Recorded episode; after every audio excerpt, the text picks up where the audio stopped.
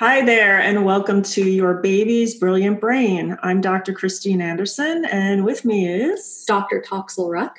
And we are pediatric chiropractors who are here to help you and your family optimize your baby's neurologic development from conception through the first few years of life to lay a foundation to have your family grow up healthy. So, thanks for joining us today. And Dr. Toxel, you take it away. Go ahead. So, we're going to talk about Webster technique today.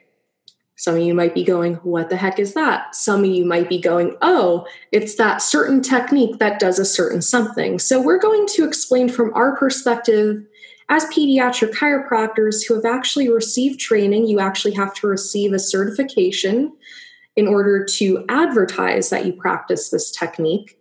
And I want to dispel some misconceptions about it at first.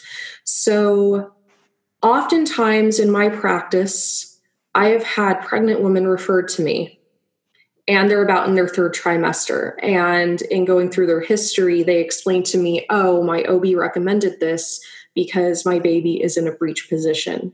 And they told me that they would wait until the third trimester to recommend this because that's the only time that it's safe.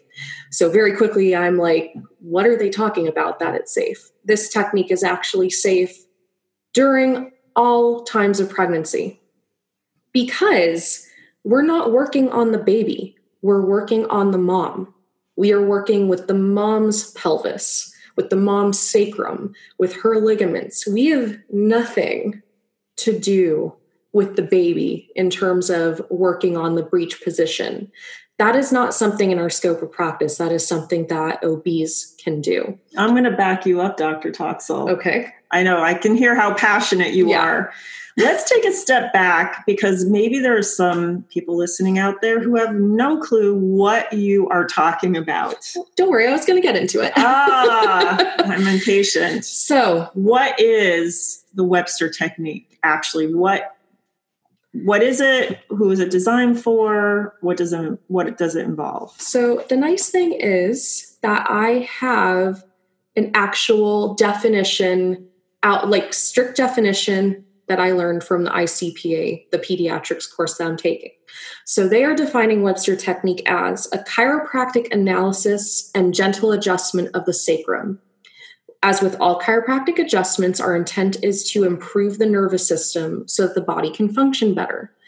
As with all sacral adjustments, pelvic balance is improved. That's the idea behind it. A balanced pelvis then reduces undue tension in the attached muscles and ligaments. So, in pregnant women, if the pelvis is not balanced, the uneven pulling on these muscles and ligaments may be restricting the baby's ability to get into the best possible position for birth. Although most frequently used with pregnant women, this technique, this adjustment can actually be used on anyone with a sacral misalignment. It just works really well with pregnant women because of the things that go on with the pelvis and sacrum and those ligaments and muscles during pregnancy. And what is the sacrum? The sa- so the sacrum is that bone at the very bottom of your spine. That's the triangle. So the sacrum actually is a part of your central, your spinal alignment. Your pelvis is actually something different. Those are two different bones. But when coming together, they do form a joint called the sacroiliac joint. That joint can also be stuck, but the actual sacrum, that triangular bone that your tailbone is attached to, so again, these are two separate bones, that sacrum can actually come out of misalign into misalignment on its own. And it does happen with pregnant women because during pregnancy, relaxin, a hormone, is released. This loosens up the ligaments and really allows that pelvis to open up. Now, sometimes without that ligamentous stability, certain things can happen to the structure of the pelvis, and that's where a chiropractor would come in and make sure that everything is working in alignment, that the sacrum stays in proper position despite what the ligaments are doing around it. Yeah, absolutely. And it's that ligamentous laxity, not only of the the ligaments that are supposed to hold us together, right, and keep us from being too loosey goosey. But there are actually ligaments attached to the inner part of that sacrum and the front part of our body that are holding the uterus and the fallopian tubes in place. So there's different ligaments internally and then ones that sort of tether it inside the pelvic bowl. So when you have a shape of the pelvis that gets distorted, guess what? Everything inside is going to get distorted too. And that is the whole relationship to what we're talking about. It's um you know, it everything kind of moves down this chain of events like anything like a little pebble in a pond and it ripples out. So if you have a misalignment it can affect that alignment in your pelvis which can affect what's going on in the uterus which can affect baby positioning on and on and on and on. And this is part of the beauty is that by working on mom we can actually help the baby with the positioning inside. And we can actually affect many different aspects in the mother. So when we're talking about having an optimal labor and birth process, we're trying to avoid dystocia, so abnormal labor or childbirth. And the most common abnormality, which again would be technically difficult labor, labor, thank you, or slow to progress labor, the most common cause that um, they often use medical interventions for is a failure to progress in the labor.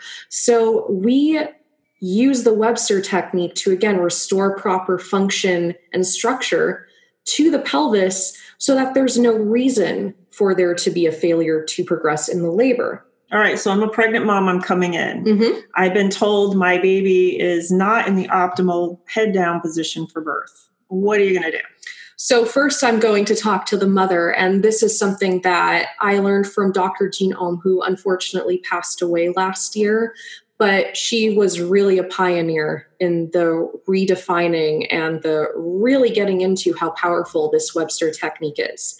So, what are three causes for a failure to progress in labor? It could be an actual physiological or biomechanical issue, it could be an emotional issue, or it could be iatrogenic or technocratic causes, so things that we put into the body. And the idea behind Webster technique is to give you the tools to deal with all of these. So, a failure to progress due to physiological changes. What are we talking about physiological changes? So, in labor, we have strong muscle contractions coming from the uterus. Now, the f- nerve supply to this uterus needs to have full communication with the brain in order what to do um, to stimulate certain hormones and neurotransmitters to occur that allow the labor to progress naturally. So we're really talking about power. They call it there's three things power passenger and or, and passage. Sorry excuse me there Um, so, All right, I well, could have told you that. so, when we're talking about power, we are talking about the expulsive forces, the muscle contractions of the uterus. So, we need that proper nerve flow. The uterus has many different areas of nerve flow, again, connecting back to that fight or flight or that rest and digest. It has nerve connections to both areas but what we want in that moment is to reduce interference to the nervous system. And in order to do that, guess where most of this nerve flow comes from? Uh, the spine. Right, but what part of the spine? The sacrum. Well, there we go. so now another part of it does come from your lower thoracic, lower thoracic, upper lumbar. So that's about your transition from your mid back to your lower back. But the main focus again is the sacrum. So, really making sure that this bone is in optimal position so that way there's no interference to the connection of the uterus to the brain and brain to uterus. You need that communication. So, when a pregnant mom comes in, then you're going to be looking at the motion, the biomechanics of how her pelvis is moving and the alignment Absolutely. To make sure that that nerve connection from the brain down through the spine out through the sacrum is going to be able to get to the cervix and the uterus so that it can do what it needs to push that baby out in a rhythmic manner. Yes. Is that what I heard? Yes, is it is. Yes, it is. We got it?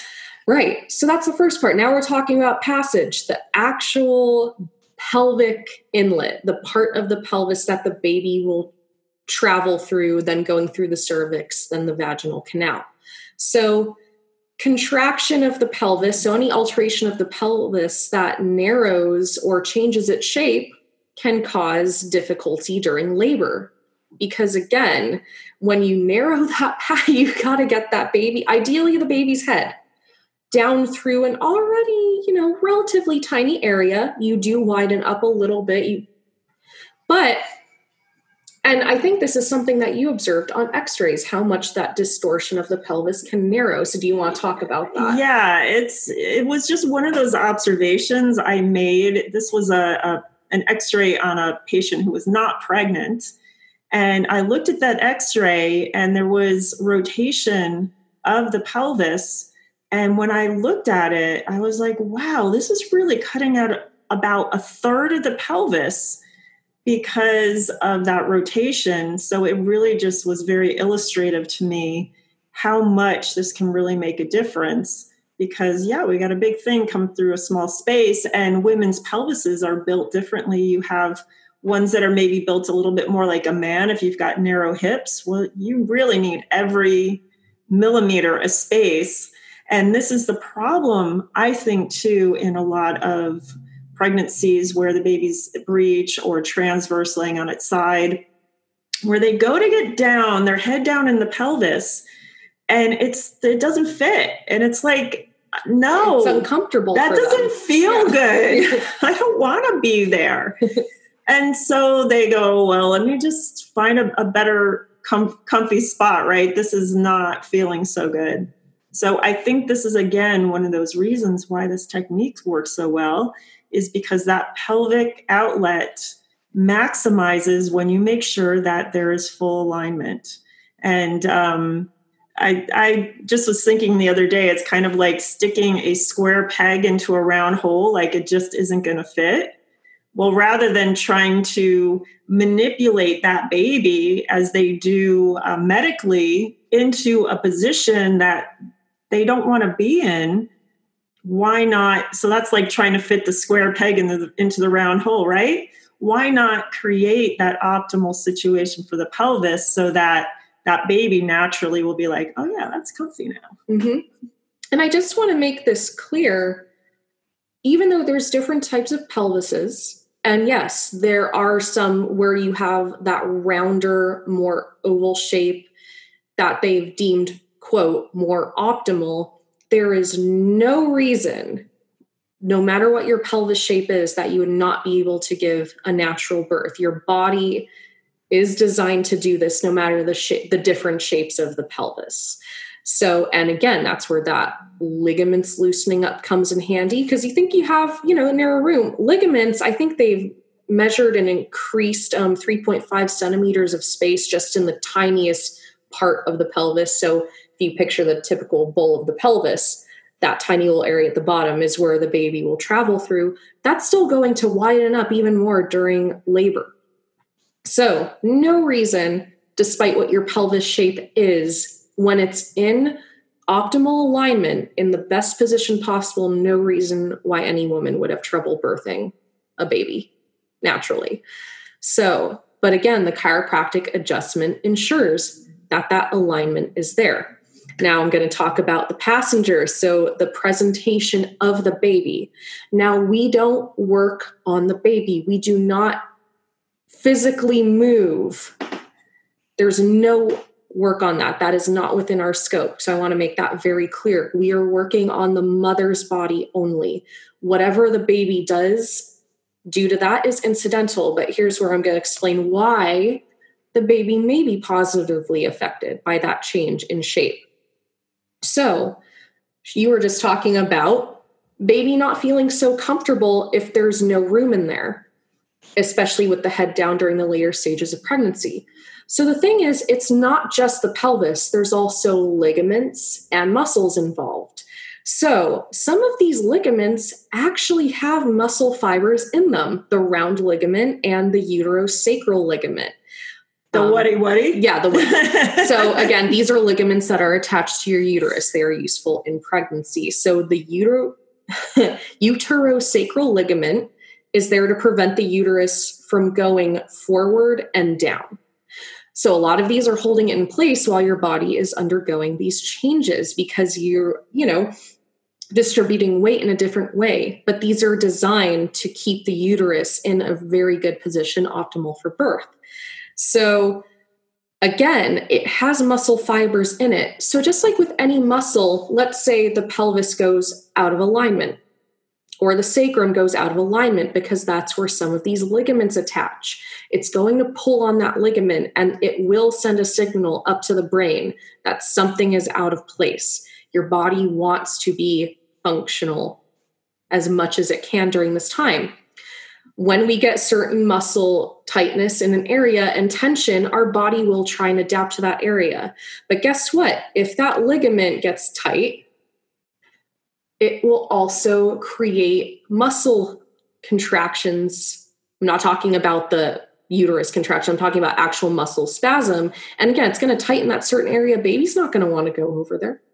Well, exactly. And this also begs the the also um, addition what am i trying to say there's something called back labor anybody who's been in labor with back labor will tell you that the back contractions are worse than the front. And this again has to do with positioning of the baby because instead of the back of the baby's head facing forward, we've got the baby turned around. That's going to put more pressure on the sacrum, that ligament, those nerves, and you start creating pressure back there and pain. So, this is another aspect of what we're talking about. There's a physiologic reason why these things occur and why they occur in some people and not in others, even though it's common, it's not normal. And these are some of the things that we look at and think about before you go into labor, before there's an issue, so that you don't have to wait until there's um, your baby's not in the right position, or you've been told there's a breech baby, or you're in labor and you have back labor.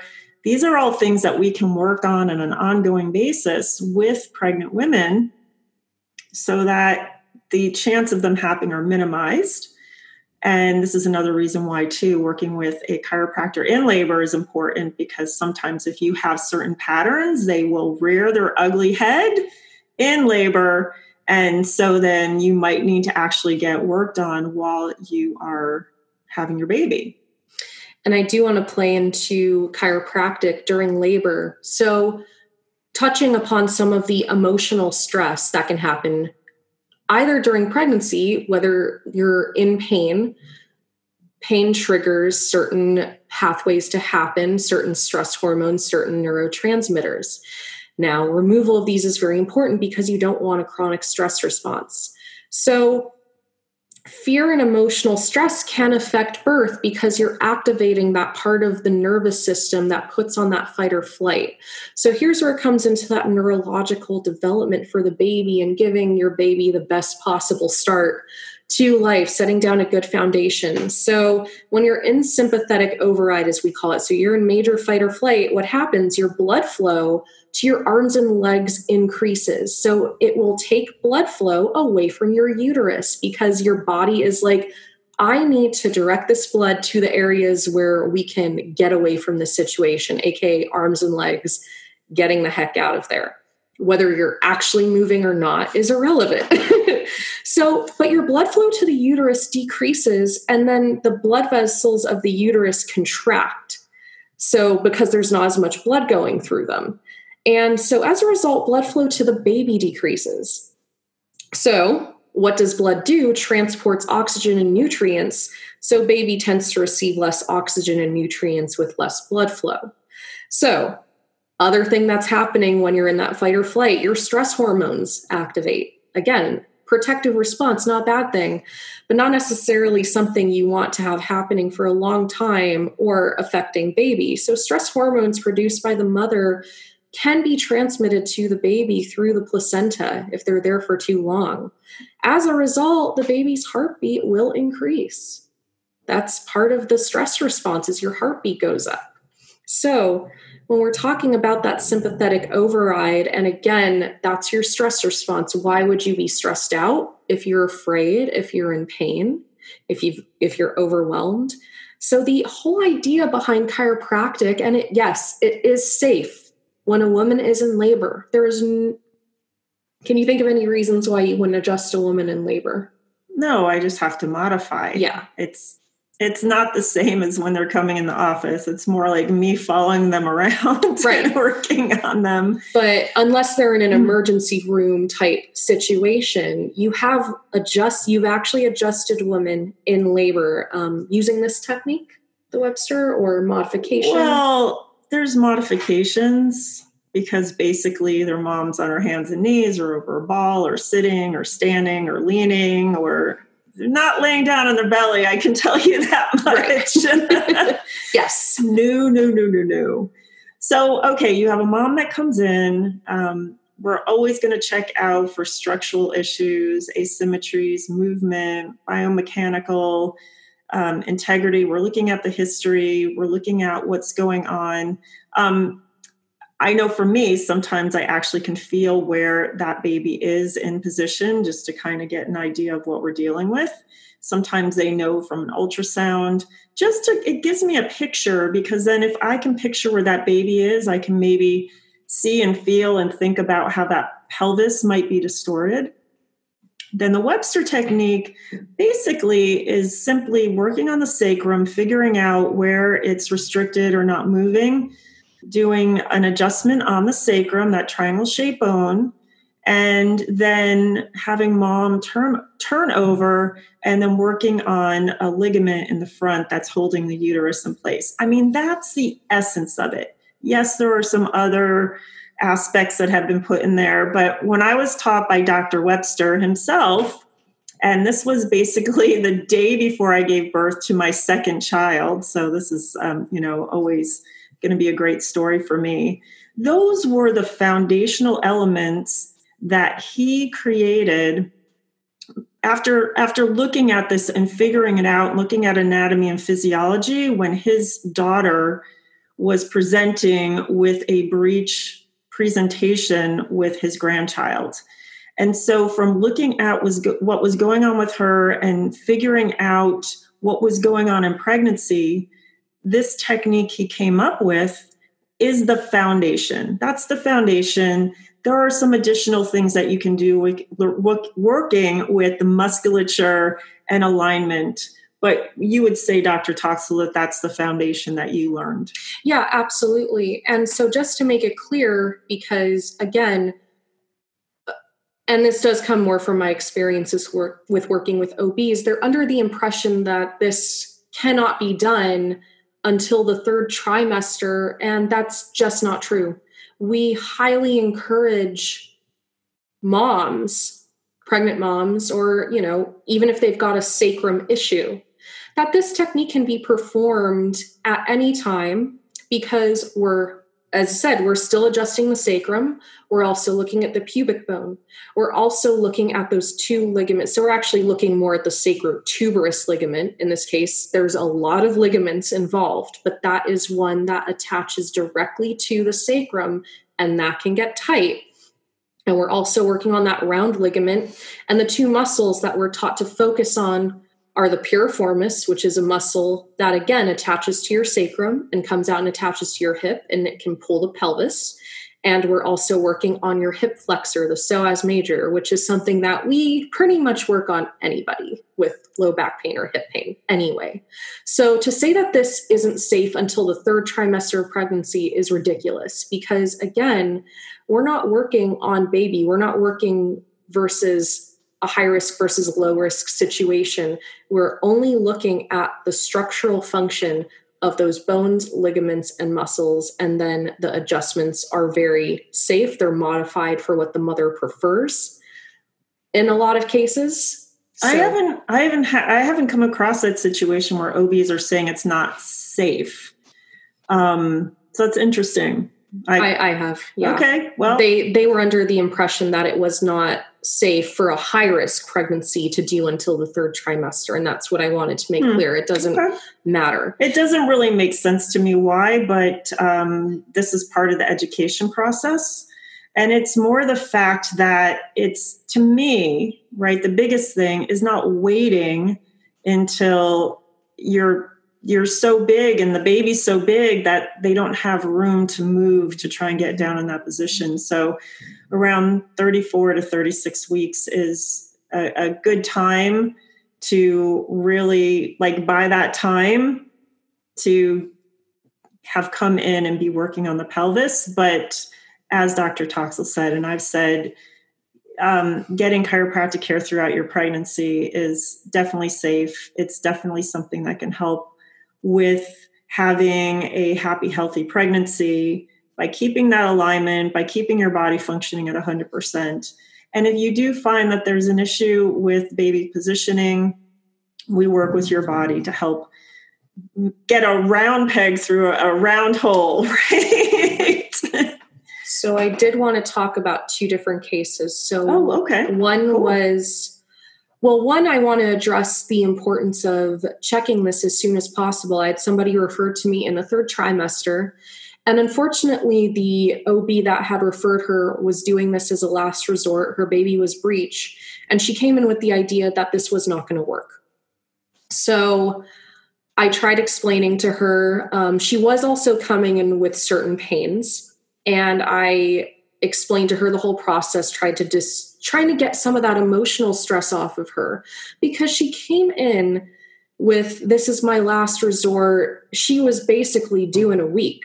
So i'm trying to do as much as i can with this technique. And we did get results. The baby did move from a breech to a transverse position but ultimately the baby did not go down. Um, financially she was not able to come in as much as i wanted because I told her, well, when we're working this late, I would ideally see you more often than not to work out this pattern of pelvic misalignment.